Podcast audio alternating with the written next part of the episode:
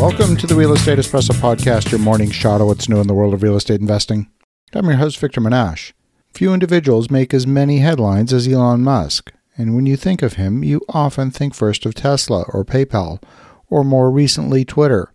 None of these has the potential to materially change the value of real estate, but SpaceX has changed the value of real estate in ways that are not showing up readily in the metrics, at least not unless you're looking for it might not see the effects right away.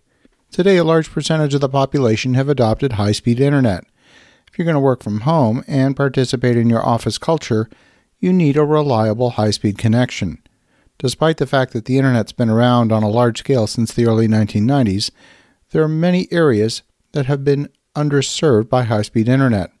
Traditional digital subscriber loop technology and even cable TV based internet have had distance limits. That's made rural high speed internet virtually impossible. Optical fiber solves that problem, but at an installation cost of $7 a linear foot, if your property is far from the last access point, you're talking about a customer funded investment in the tens of thousands of dollars to get internet service at your property. The advent of 4G and 5G wireless technology has made the maximum speeds available on wireless devices acceptable for many of these business applications, but the distance to the cell tower severely limits the performance. Policymakers have been speculating that 5G will solve the rural broadband gap and possibly even make fiber to the home obsolete. Though 5G might represent substantial progress, in particular for mobile service, it's more of an evolutionary step than a revolutionary step. In order for 5G wireless to work optimally, it needs to be in an area of high subscriber density, in densely populated areas where the distance between the handset and the cell tower is as short as possible. The way the technology is able to provide very high speed is only under those conditions when the distance to the cell site is short. The further the distance, the slower the speed. In fact, the performance of 5G will basically degrade to 4G in rural settings. It's going to limit the bandwidth to somewhere between 15 to 25 megabits per second. For a single user, that's probably adequate for a single video conferencing stream, but for two people working from home, that's not going to be anywhere near enough to sustain two power users.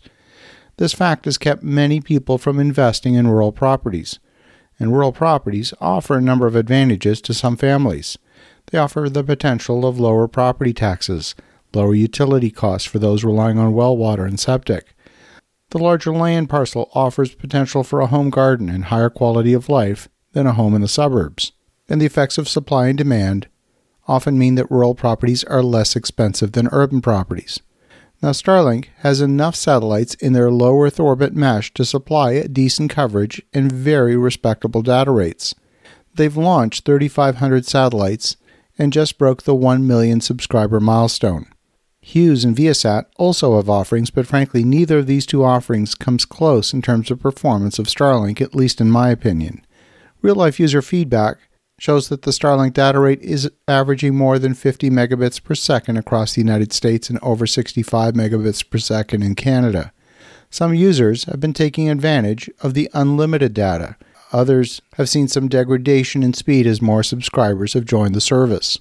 At the same time, the company continues to launch satellites on an aggressive schedule.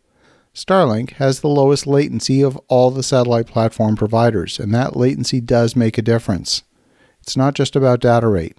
The company has now instituted a data cap of 1 terabyte per month, which is frankly not going to affect the vast majority of users, and those users who do exceed the 1 terabyte cap are going to have their speed throttled.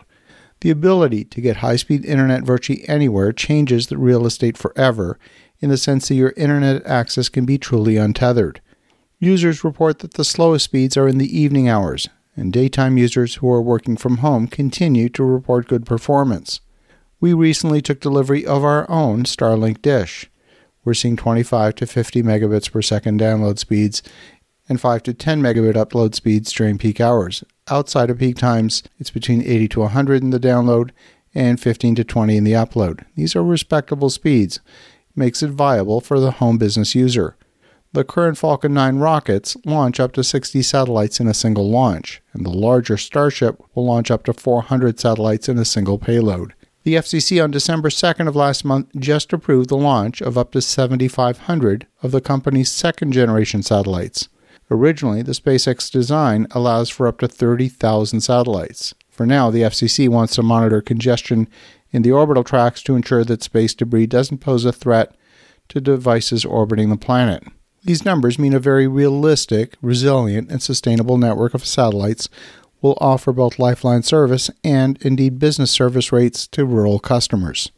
And the problem with rural properties has been that the supply of rural land is high compared with the dense urban environment, and moreover, the demand is relatively low. That combination of supply and demand has kept prices depressed for rural properties. I think that's going to change. I believe the availability of respectable internet service has unlocked the demand for rural properties in a way that history has not been able to document so far. This technology is only two years old, and two of those years were during the pandemic, which is not very representative of normal market activity. There's a lot of variables affecting real estate right now, and the cost of capital is key among those variables. So, as the cost of properties goes up, those seeking more affordable properties will look outside the urban core of the cities to those properties that even three years ago would have been out of reach, they would have been out of consideration. Today, Elon has made those properties a viable choice. As you think about that, have an awesome rest of your day. Go make some great things happen. We'll talk to you again tomorrow.